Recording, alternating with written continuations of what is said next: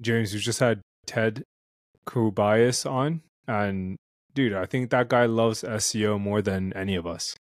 What do you think? Dude, he's a smart dude, very smart. I've talked to him a couple of times. Met him in Vegas uh, a few months ago at a conference and chatted to him there a few times. Man, he is a wealth of information, and anyone who anyone who loves SEO or looking for some tips for their own websites, man, listen to this. And uh, I mean, he jumps through a few things around fun, like SEO fundamentals, some tests that he's run, um, breaking a little bit down commission based SEO.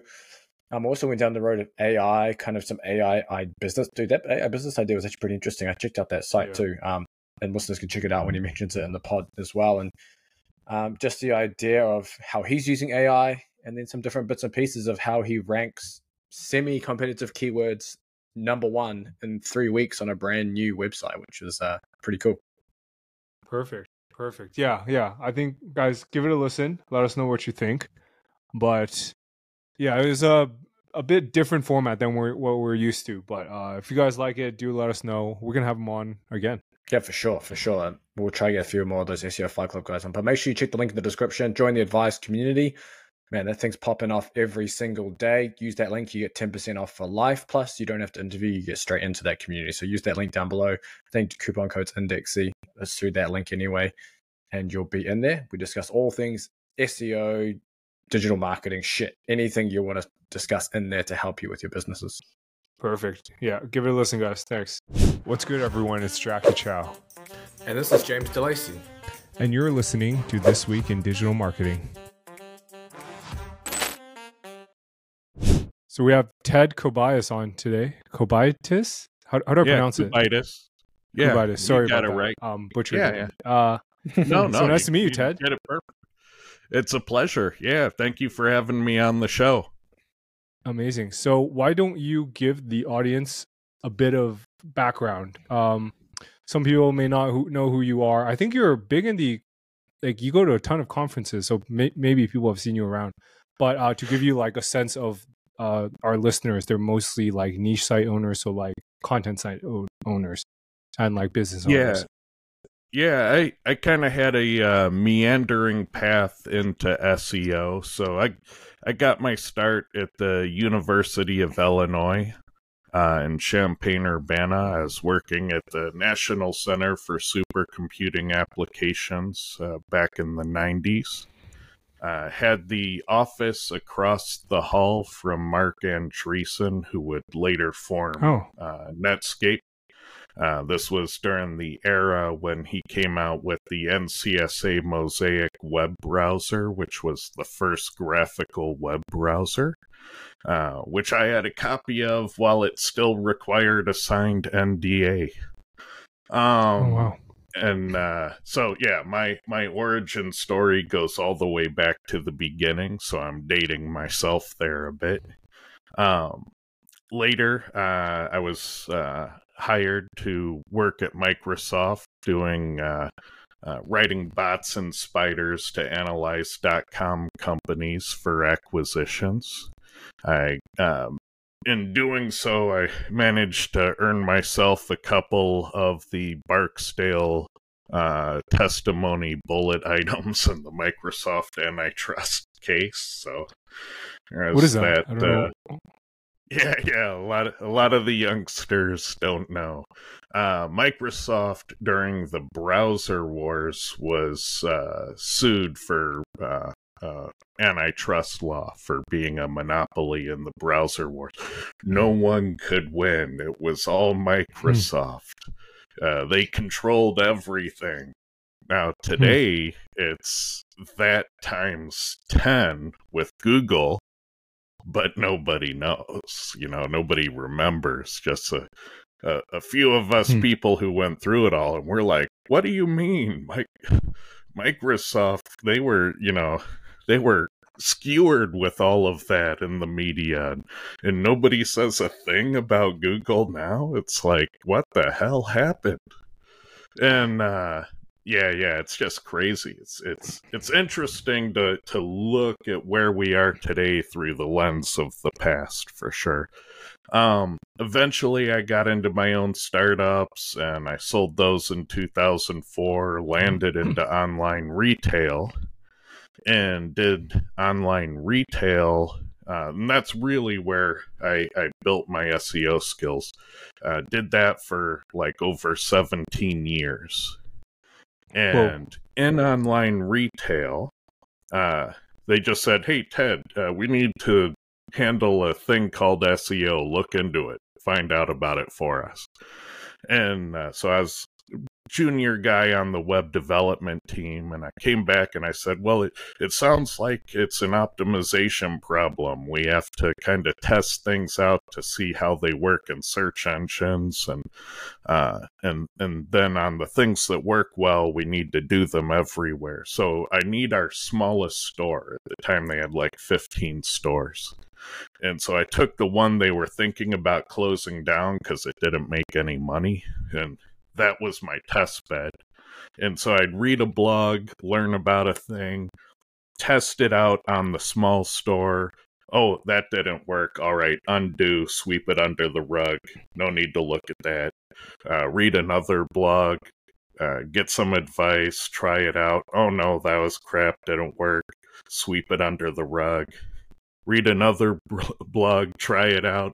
Holy crap, that one was amazing hey hey guys. Hey boss. You know we need to do this thing to the other 14 big stores.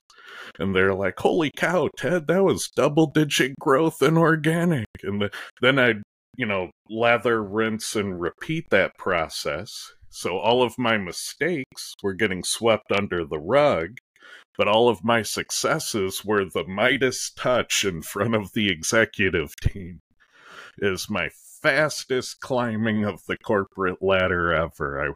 I, I, I went from being the new guy in the web dev bullpen to being the director of business intelligence at the right hand of the CEO in like a year.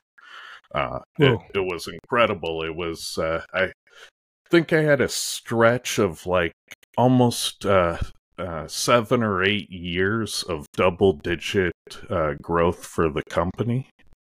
Um, and yeah, it, it, it was an incredible journey.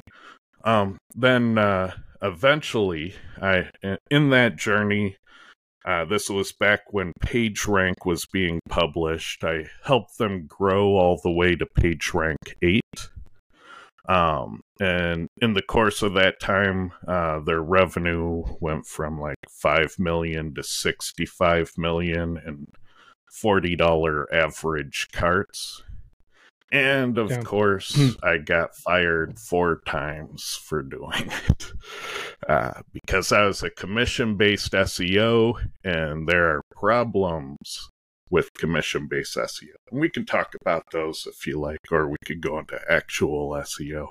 But it's interesting if you've ever thought, oh, I want to be a commission based SEO. Just remember that when you're the highest paid employee in the company after you knock it out of the park, everyone hates you, including the business owner. And they always think that your best work is behind you and you can't possibly do it again. So they always want to fire you to cut costs.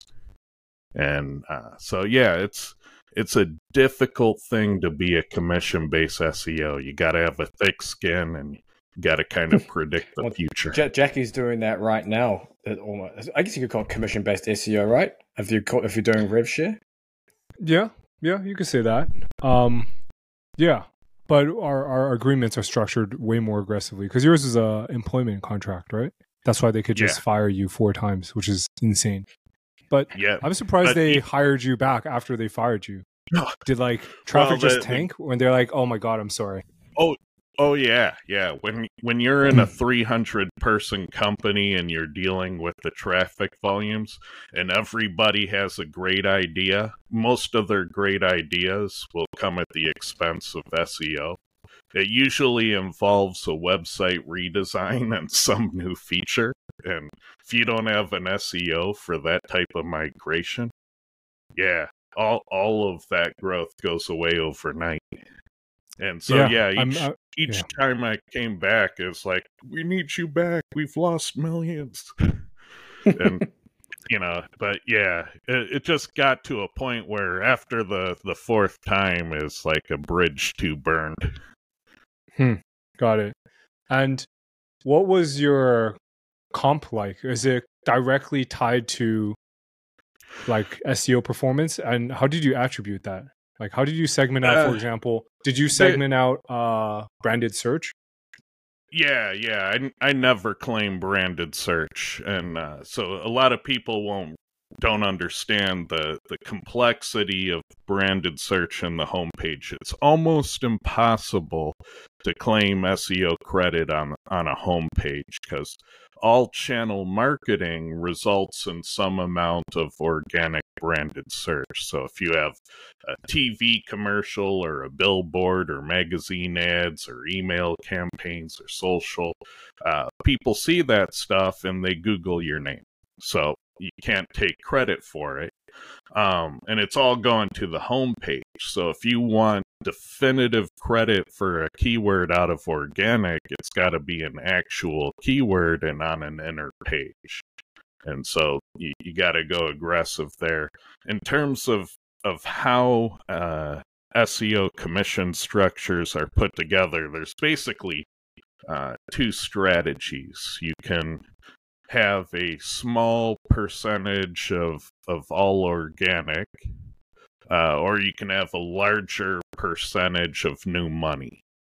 And uh, I did the the smaller percentage of all organic and threw in a base salary because I had a wife and kids and was worried about health insurance, and so that's the safe play. In hindsight, I should have taken a larger percentage of new money.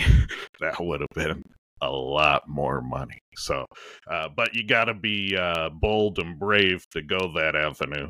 Uh, but uh, if if you can stomach the fear, then and you're really good at SEO, then that's probably your best money. Got it. Yeah, I'm uh, risk on all the time, so that that's right up my alley. Um, Ted, so why don't you? Uh, what, what are you up to now? Because uh, that you mentioned uh, e-commerce with that with that company. It's uh, you've been fired four times, so you're out.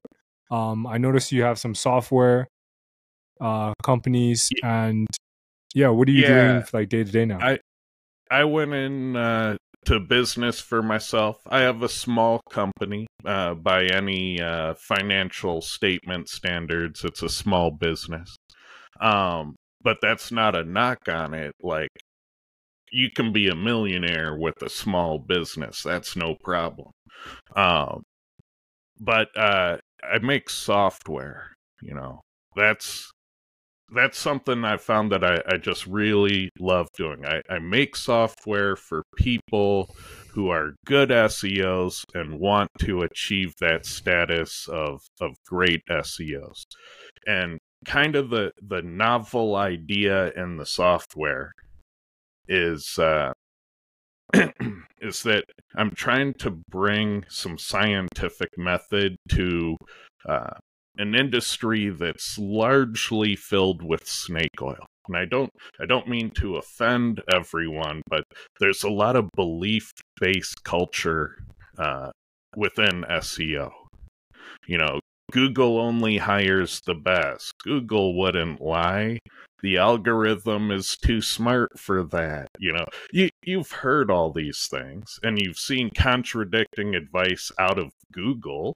Like they'll say, you know, in one article, you know, never build backlinks. That's the worst thing you can do. And then they'll come back and say, not all backlinks are bad. and uh, you know it's like you can't even get a straight story out of google let alone out of the community because everybody's you know they're all quoting google and google's contradicting itself so the whole industry is contradicting itself so what do you need to do you need to run a test you know you need to find some truth and it's amazing when you start proving things for yourself. You have this amazing new superpower that others don't have. If you can prove like three or four fundamentals of SEO for yourself beyond any shadow of a doubt, then you can go and read these articles and when you, get to a point where one of them, you know, violates your fundamental truth number 3, you don't have to read it anymore. You know they're full of crap. Cuz you know, when you're reading a news article and they talk about how all of these round earthers don't realize that the earth is actually flat, you know, do you need to read the rest of that news article? No, you, you're like, oh, it's one of those. Let's move on. But then when you do find an article that matches truth number one, truth number two, truth number three, how interested are you in the next thing they have to share? And so you got this amazing bullshit detector that saves you hundreds of hours of time. But you can only get that. You only get to play that game if you can prove beyond a shadow of a doubt a few fundamentals for yourself. No one can prove it for you. You have to believe in those fundamentals. Hmm. and um these like fundamentals are always changing. How do you keep like up to date with these fundamentals with like there's so many variables out there, right? There's no single variable test out there right now. How how would you come up with these fundamentals and how do you keep them up to date eh, without like breaking the bank? Well, uh see, I'm going to challenge that cuz there's a lot of uh assumptions in in in the questions you asked. Uh, there are single variable tests. There are entire communities of SEOs who do scientific single variable testing in SEO. Uh, uh, SEOintel.com is one. They have like seven or eight hundred single variable tests in SEO. Scientific method, written uh, test specifications, hypothesis, test setup to reproduce uh, results, uh, findings from the testing. Um, uh, Kyle Roof in our industry, he's known for for pioneering a lot of those tests. Uh, is another group that does single variable testing. Um, I've led testing groups for years, um, so there's there's a ton of testing. Um, and so there's a lot of there's a lot of people out there, and we see it in Signals Lab where they say, "Oh, that's unknowable," or "You can't test that." Are you sure about that? Like we we sent people to the moon, and you're saying we can't test something in SEO? Like, no way. We're we're human beings. We can test the shit out of some SEO. and so all all you need like there's this uh, other belief that you know oh the the algorithm has ai in it so it's it's beyond our ability to test no no all you need to figure out best practices and the most complicated ai technologies there are basic statistics because we're not trying to make those technologies that use AI. We're just trying to figure out what things we can do are better than what everybody else is doing. And that's baseball stats. As far as the math hmm. you need to min max, that's not complicated at all. You can test a lot. And so we test every day, you know, we test different things uh, and ridiculous things because we find that the dumber the test idea, the more we stand to learn from it. So at What's one an point, example I ran, of a... yeah, sorry, go ahead. yeah, yeah, yeah. Uh, I ran uh, a test. I was like, I, I wonder if I put a million words that the world has never seen before in a blog post. I wonder how many of them I can get indexed in Google and this this caused a number of problems for us because a it's really hard to put a million words in a wordpress post like you you got to do some tricks to even get that to publish.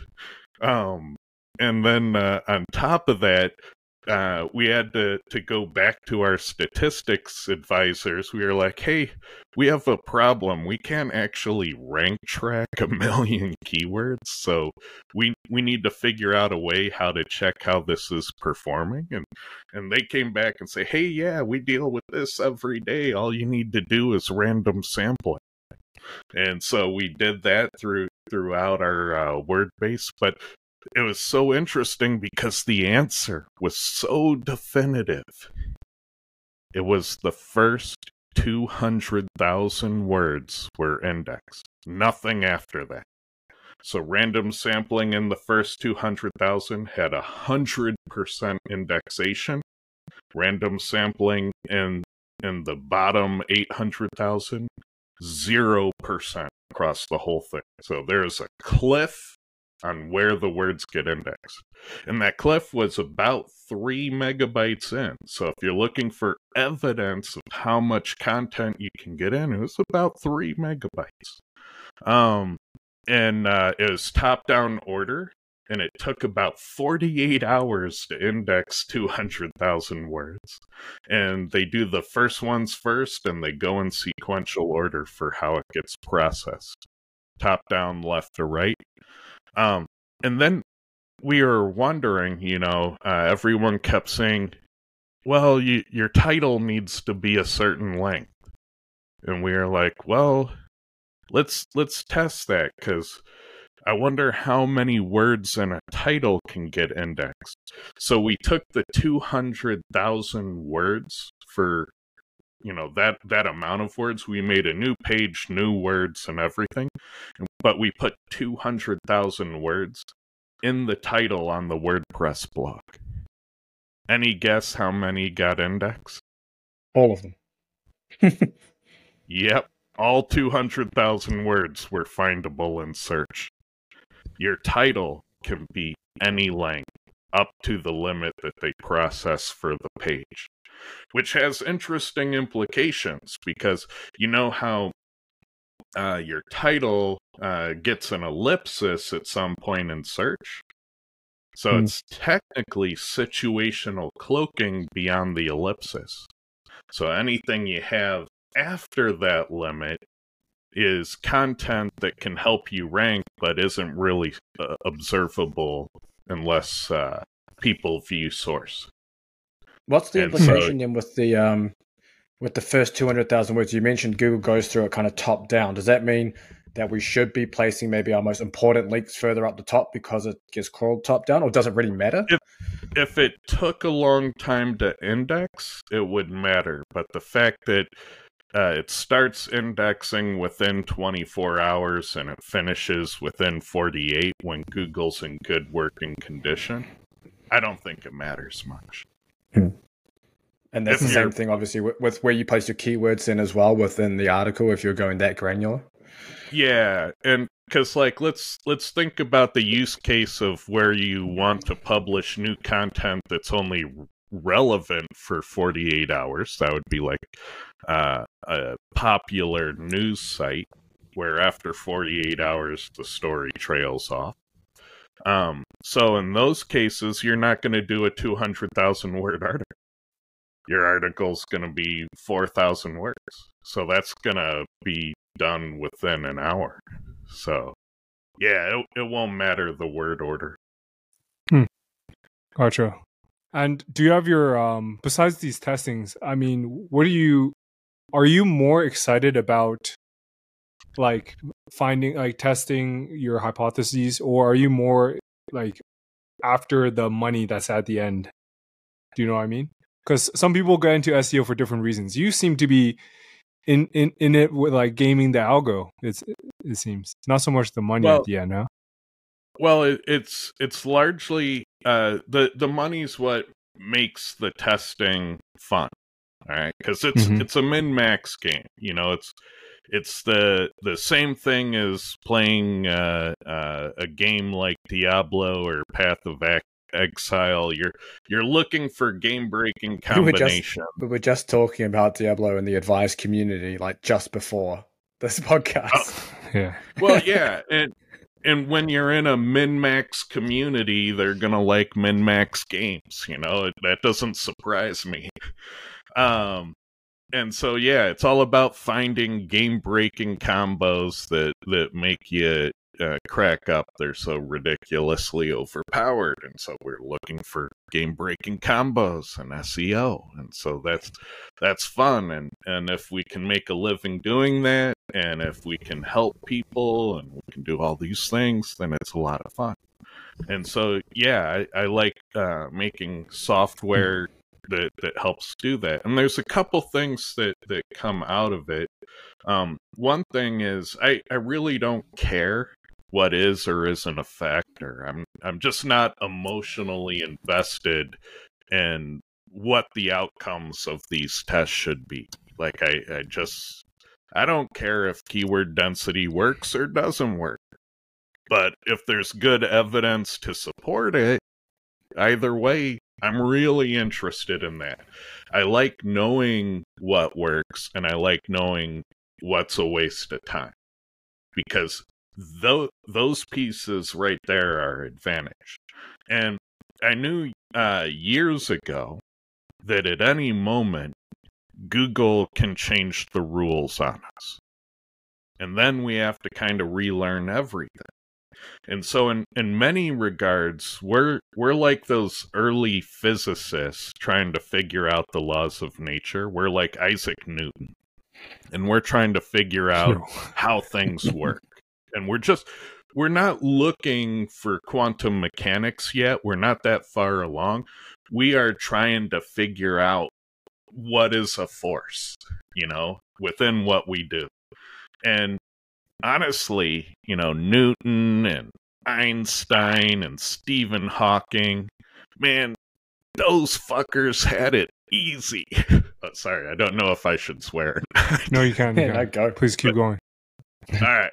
Uh, those guys had it easy because nobody was in there mucking with the universal constants and the laws of nature. You know, it's not like they had somebody saying, oh, well, gravity is less of a thing today than it was yesterday. And, uh, you know, Planck's constant is now doubled. You know, so in our industry, we're doing what what Newton was trying to do, but we have a supreme being that is mucking with the fundamental laws of nature on us, and that is remarkably complicated. Uh, but it turns out it's uh, philosophically interesting because now we can, you know, we can look at science itself and say, hey, is there evidence in regular science that there's somebody mucking with the laws of nature? Because we've adapted scientific method to look for that. Is how is science different when somebody's mucking with your fundamental laws?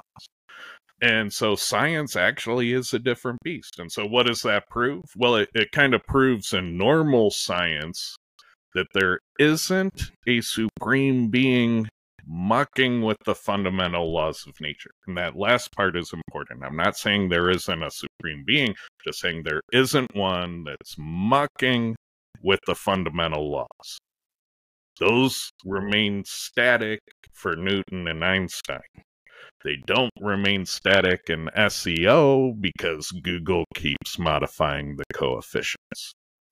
Uh, And on that, so as a that result, topic, no, you, Wait, you finish off. You finish off. Yeah, yeah. As a result, what you need to do in a world where those fundamental laws and fundamental forces are changing underneath you is you need to figure out how fast you can relearn all of science. You got to repeat all of Newton's work all the time. And that's how science becomes different. And when you look at my software and what we're doing, we're relearning SEO on a daily basis. We wake up in the morning and compare how did SEO change today from a week ago, a month ago.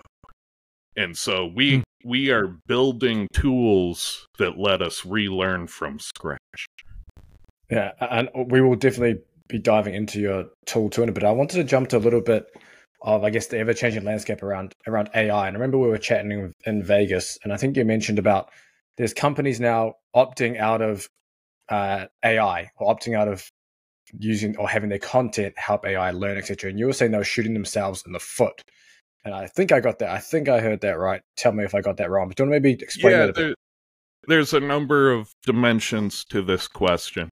When when companies shoot themselves in the foot, it's usually because they've set up uh, their security appliances and load balancers and their Cloudflare uh, to block traffic that isn't human and isn't a whitelisted bot. You know, block all bots. You know that type of thing and one of the bots uh, they're commonly blocking is Common Crawl. And when you block Common Crawl, then your website doesn't get to be trained on for ChatGPT and other AIs. And so a, a lot of businesses right now have shot themselves in the foot because when people go and ask AI about their industry or about mm. their business specifically, it's got nothing for them. So you need to unblock that if you want to be part of the answers in those questions going forward. No, okay, that that makes sense. And I know also you mentioned as well because we have a lot of a lot of listeners that are that are builders and always looking at different businesses, etc. And you were talking about a bunch of different AI businesses. Kind of you rattled off the top of your head that you think would be interesting and easy to do, but obviously for someone like yourself who has less time to do it isn't feasible. But for someone with more time, might be feasible. I think one of those was like a children's storytelling app or something like that. I mean, you've got a bunch, don't you? Oh yeah, yeah. There, there's plenty. Like nowadays, uh, and, and I got to credit Terry Power for for this knowledge because he kind of went and played with it all and, and, prototyped it and shared it with the community. Uh, nowadays, you can you can build your own uh, isolated uh, ChatGPTs. There, there's websites out there like Custom GPT where you give it PDFs of information and it can it can learn the information and then do question answers ChatGPT style prompting against the pdfs and it's it's remarkable and so yeah you could uh, do that for uh, you know websites and improve their site search and sell that as a value add you know it takes you a weekend you charge five grand for it and lather rinse repeat all day long that's mm. that's a million dollar business right there. You could get into the financial analysis markets. You, those PDFs, you know, what comes in PDFs? 10Q filings. You know who would like to do question answers against a body of 10Q filings?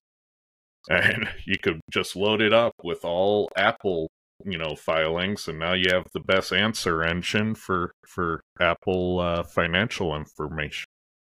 Um, mm. You know, you can't tell me that's not a million dollar idea. Yeah. And, you know, there's spontaneous genesis on this stuff. Like, if I'm rattling it off, then hundreds of people probably thought about it before me, statistically. If I'm in the average of the bell curve, there's somebody that's way out in front. Um, and so yeah, I mean, you can cookie cutter to so many industries, and there's yeah, if you're afraid of AI and you're out there just blasting it going I can write better, you're you're missing the mark. You've missed the opportunity of it. And there's a lot of people that are fearful. They're like, "Oh, Google is going to punish it." Well, that that's another assumption. So let's kind of look at that for a second. Is Google going to punish AI? Um, well, if they punish it, uh, then we're all millionaires in reputation management, right? So we can mm-hmm. we can go to a product and we can write a favorable review that tanks the product because they're punishing it, and our favorable review was written with what AI. We could go to a blog post and write an insightful on topic response, and it tanks the blog post. Why? Because it was written with AI. And then they say, well, Ted, that's just user generated content. Google will just make an exception for user generated content. Great. Now I just got to flag my AI content as user generated and I've got to work around to Google's punishment. See, it's it's an arms race. It never ends. And so they can't punish it without weaponizing it. And that's why it'll never be punished. Yeah, I agree. I don't think it'll ever be punished. Um, well, now now with the release of AI, how how are you using it in your like everyday work or uh, life? The, the the amazing thing. This is where uh, you know, if you're out there listening or watching, uh, you may want to uh, you may want to read the quality raters guidelines with fresh eyes. And in fact, you don't even need to read the whole thing. Just open it up and do a find and search on the word supplemental content. And, and read about what Google thinks about relevant supplemental content. And when you do that, you're going to realize that they're looking for it. And when it's relevant, it should be positively scored on page. It's white hat. And when you look at examples of supplemental content, so your article, the thing that most people are cramming SEO into, which is hard and weird. You know, when you cram a lot of SEO in that main article, you have to admit it's weird. Um, but when you look at the supplemental content on the page, you know, here's a list of things to consider when selecting a DUI lawyer in Los Angeles. You know, that's hmm. a list, so you can cram a lot in a list. Doesn't even have rules of grammar. It's a list. That's why uh, list uh, style content can get such crazy high keyword density and it's why Google doesn't punish keyword density. Everybody's like, "Oh, Google will punish you." No. We we see up to 65 70% keyword density in the wild. But beyond 12.5%, that's what you can get in the main content because you have grammar you have to adhere to. Uh, but you can see it go up to 65% on the list style content. And what's good at making lists? AI. AI is fantastic for making lists. And people are like, oh, well, I can write a better article. Can you write a more authoritative list? Because I've seen your human written list. They are not more authoritative. Uh, hmm. So that that's just facts. Gotcha, gotcha. And um, so it seems like you have a lot going on. I mean, you have your software businesses, which you mentioned is you consider a small business, but I'm sure to other people it's like a full time thing. Uh, besides that, do you have any like affiliate sites? Do you have any display ad sites? Do you do consulting? Like, what's the what what's your revenue stream? I, yeah, it well it all it all starts with your time management, right? There's only so many hours in a day. Uh, so mm-hmm. I I spend probably about 60% of my time uh, just talking with people, supporting people, helping people. Um, uh, primarily my customers, uh, and I spend about forty percent of my time doing R and D type activities. Um, because of that, I, I, don't have a big client roster anymore. Selling software is my thing, uh, but about you know six or seven times, typically is personal favors. Uh, I'll do what I consider like emergency SEO. Uh, sometimes that emergency SEO is in the form of like helping an agency land a big enterprise. Um, in which case, I'm helping them do like uh, an audit that will impress an enterprise caliber business. Um, sometimes it's emergency SEO. And uh, in the emergency SEO, it normally comes in the in the shape of this. Um, yeah, I was listening to all these SEO experts. I was listening to Ted and Kyle and Clint and, and Craig and, and Chris Palmer and and and I did all of their advice on my page, and my page dropped. And so it's in that form of you know too many cooks and and it spoiled the soup and and what that typically causes like the story also includes that oh i was killing it for years and then recently the page dropped. And uh, so they have this crisis of faith in the fundamentals of seo and they don't know what works anymore. And what typically i end up doing in those things uh, bef- you know right up to the point before they they give up completely i'll i'll help them out with a hail mary and in that hail mary play uh, i say you pick the url you pick the keyword but i write the content you know from their website that was ranking before tank now those are the things so they pick the page they pick the term i write the content and I just take their content, stuff it in a Word doc. We can undo if we want to. And then I just return to the fundamentals. I focus on the target keyword. I get relevant entities about the target keyword. I get the the relevancy on page math right. I double check that we're competitive in referring domains. Um, and when when we do these things i make sure they have good factor diversity. And when we do these things like the last time i did it it took 48 hours to take this guy who you know was number 1 fell out of search for a long long time.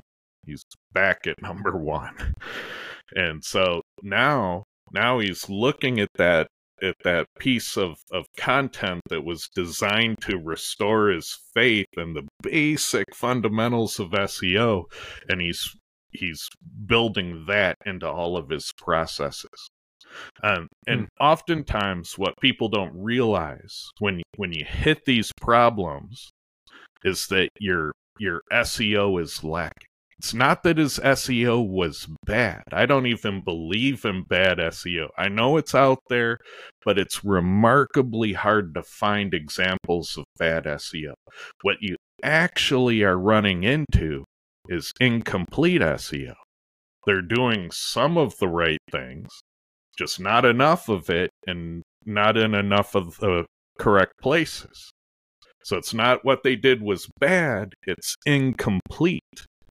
And when you start viewing it that way, it begs the question what are we missing? Where are the gaps? We need some measurement data. And when you get that measurement data about what the people who are ranking have and you don't, now you can formulate a strategy. How can we eliminate these deficits? And if you think about a uh, Google uh, algorithm, that's Google you know they've coded factors into the system but they can from time to time change the coefficients.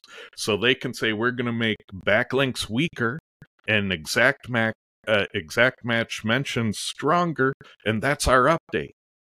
Well depending upon whether or not you were weak in one or the other or both of those that update will make your website go sharply up or sharply down. All right. But when you eliminate all of your factor deficits, you tend to not move. You just kind of coast through on the level. And then, uh, so if on this last update you went sharply up, that means you're you're missing factors.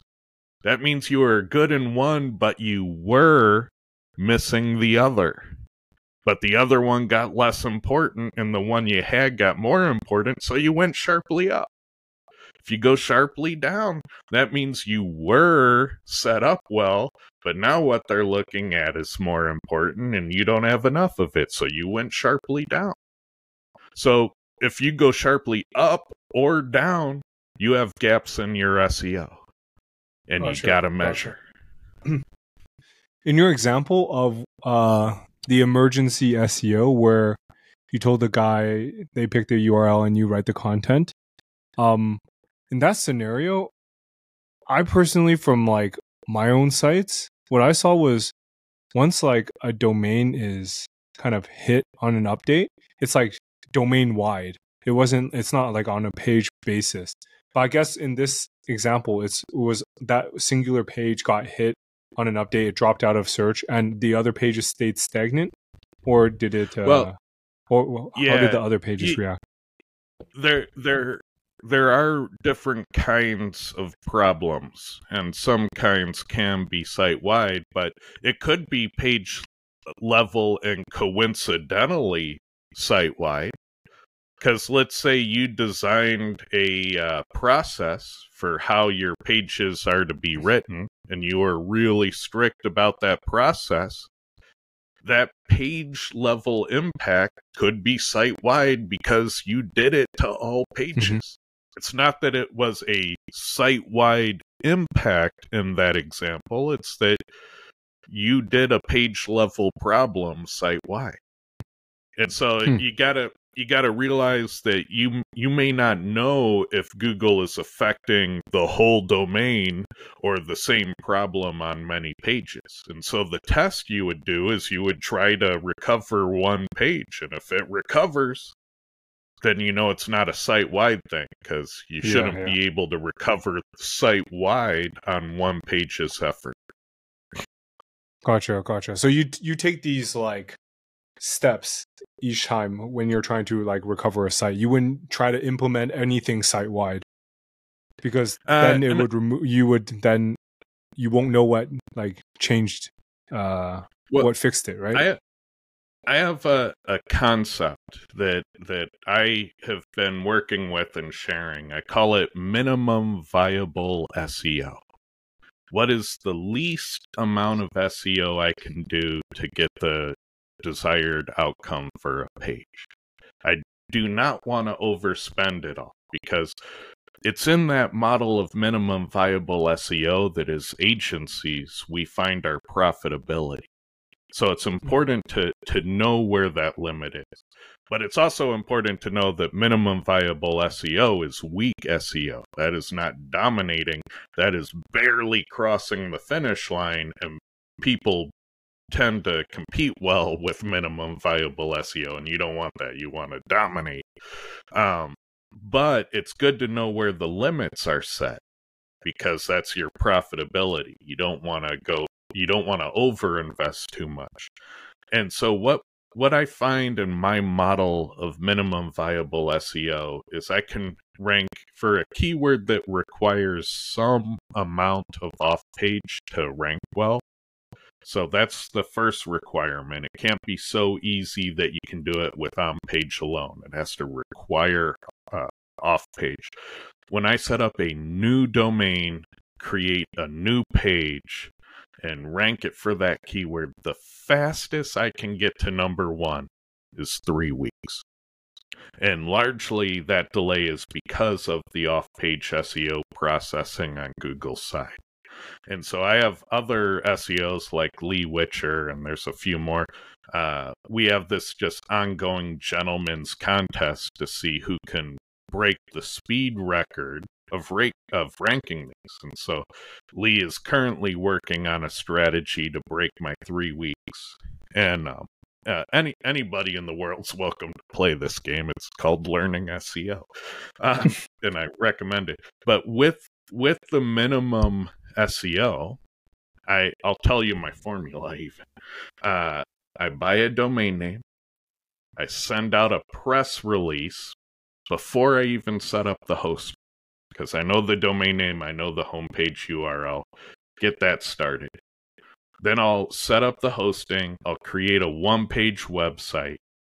I'll get the data for how my one page website is different from the top ranking pages out there. And I'll tune it in a day on page. And then I'll request indexing. And a good amount of the time, it'll enter into search on page one. Like I don't have to climb it to page one, that it'll just start on page one. And a lot of people don't realize that you could do it. I can make a new website and it'll start on page one. Some of the time, it'll start at number one on page one. You can Gotcha. start What- what- at the what- top. Quick question: What type of what types of keywords are these? Because you mentioned like they would be considered a bit higher difficulty. Are they like Yeah, super ty- high typ- difficulty, like casino keywords, or are they more like No, no. You know y- what I mean? There's a reality here. So uh, I'm I'm largely interested in the broad 80% of keywords, not the top 20%. okay? So okay, the broad 80% is what most of us SEOs deal with day in, day out. They tend to be things like, you know, best SEO software or Seattle plumber, you know, they tend the broad 80% looks like that. When you say, well, if you're so good, why don't you have payday loans? Well, you know, there's a 20 year history and head start on link building for payday loans. There is not a three month SEO contract that's going to negate that 20 year advantage. So there's a reality to some keywords. Some keywords you have to say, yeah, that's not going to happen fast. That's going to take time and money. And so Gotcha. that's a reality. Why do you go down the road of, of press releases, Tim? Because obviously there's different thoughts on press releases, whether they work or not, or whether they're valuable links. Why why the press release versus going after guest post niche edits, etc. Uh, several several things. Um, so one of which is PageRank itself. As you climb up in levels of PageRank, you constantly need ten times as many links at half the cost just to get to the next level. And by the time you get to about page rank six, you need to be acquiring 100% of your links for free. So if you run the math on PageRank, you realize that you cannot pay two hundred dollars a link. Uh, not not unless you have tens of millions to hundreds of millions of link uh, dollars in link building budget. You just can't do it. So this this type of link building that you're talking about, it's a small website's game, and really its function is I want my new website to behave like a medium business, and that's that's kind of I want a good start. That's the game. Is I want a good start, and then after the good start, you kind of need natural forces to take over. You need people to talk about your business and share your content, and, so you need you need that engine, or you have to go very black hat. And I I don't want to teach going very black hat. So uh, I, I look at the practicality of the link building, and most businesses should outgrow the need to do it. And that's why enterprise SEOs they think link building stupid. I don't know why you'd ever do it because they're spending the authority of their already established brand. The enterprise SEO doesn't realize that the local SEO needs to build those early business backlinks because that makes the phone ring. And Yeah. so the work at the bottom of the page rank ladder is very different work than the work at the top. So why specifically press releases? It ends up being a number for me. So I like to deal with diversity factors. I found that they're the strongest factors in SEO statistically. And uh, referring domains is is a diversity factor. So it's the number of places you're drawing authority from. And so I want to address that. And I I don't even really care if it's like quality. I think it needs to be closer to an average internet backlink. Average internet backlinks, they're quite low quality. And when you look at a PageRank 7, PageRank 8, you know, theoretical website out there, like a Walmart or something, they don't have a quality backlink profile. It's all garbage when you look at a site that big. So they're they're coming in at the average. And so when you look at those big companies, you'll see what the average looks like and those are generally the links you ought to say yes to unless you have a good reason not to. Um and so uh I just am trying to get a number. And for that broad 80% of keywords I mentioned, you know, the um, best SEO software, Seattle Plumber, whatever they have you working on in your agency, that broad 80%, uh, most of the time you'll be short between zero and 500 referring domains. Say about 80% of the time of the 80%. And uh, uh, so in that case, you can meet that deficit with one press release, not eight, not 12, one. That's the off page Hmm. strategy for that keyword. One and done. It's fast, it's safe. Even Google does press releases. Google can't say we don't like press releases because you can go see they freaking love press releases. All right, so one and done. Keep it relevant about the keyword you're trying to rank for, point it at the page you're trying to rank, use a relevant anchor text. And people then make the assumption of, oh, I need to do one press release for every page on my site. No, no. Usually by the time you get to two or three, you're kind of outclassing everybody else in your space most of the time. Uh, I'm sure there are exceptions, but most of the time, by the time you get to two or three, your competition has done so little, you're you're just outclassing them all. They would actually Hmm. have to care and do something, and the odds of that happening quickly are close to zero. Um, I don't uh, I don't throw in all the SEO upselling. I don't put in the the map embeds and Google stacking and, and and I know that stuff works. And what you'll find in SEO, especially when you start practicing minimum viable SEO, is a lot of things in SEO work, but aren't worth doing. All right, imagine Hmm. that it works, but I'm going to lose money if I do it. And so you got to separate them now. It's not just does tactic A work, it's can I make money doing tactic A? All right? And sometimes it's more important to ask that question first because if it's not worth doing, you don't need to test if it actually works. You can save yourself time by asking the more important question if it does work, is it worth doing? Do that part first. Amazing. Well, Ted, I think we have to be mindful of the time. Um, where do you want to push people? Where Where do you want the audience to find you?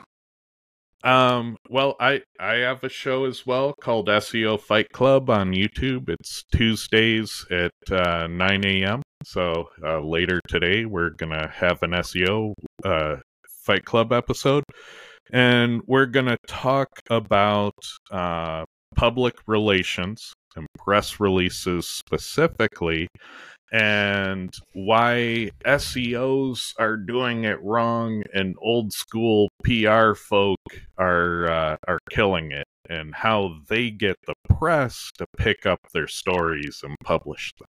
And so we're going to have that fight today. Perfect. Well, thank you so much for coming on today. It was fun chatting. Thank you. Cheers, dude. All right. Take care.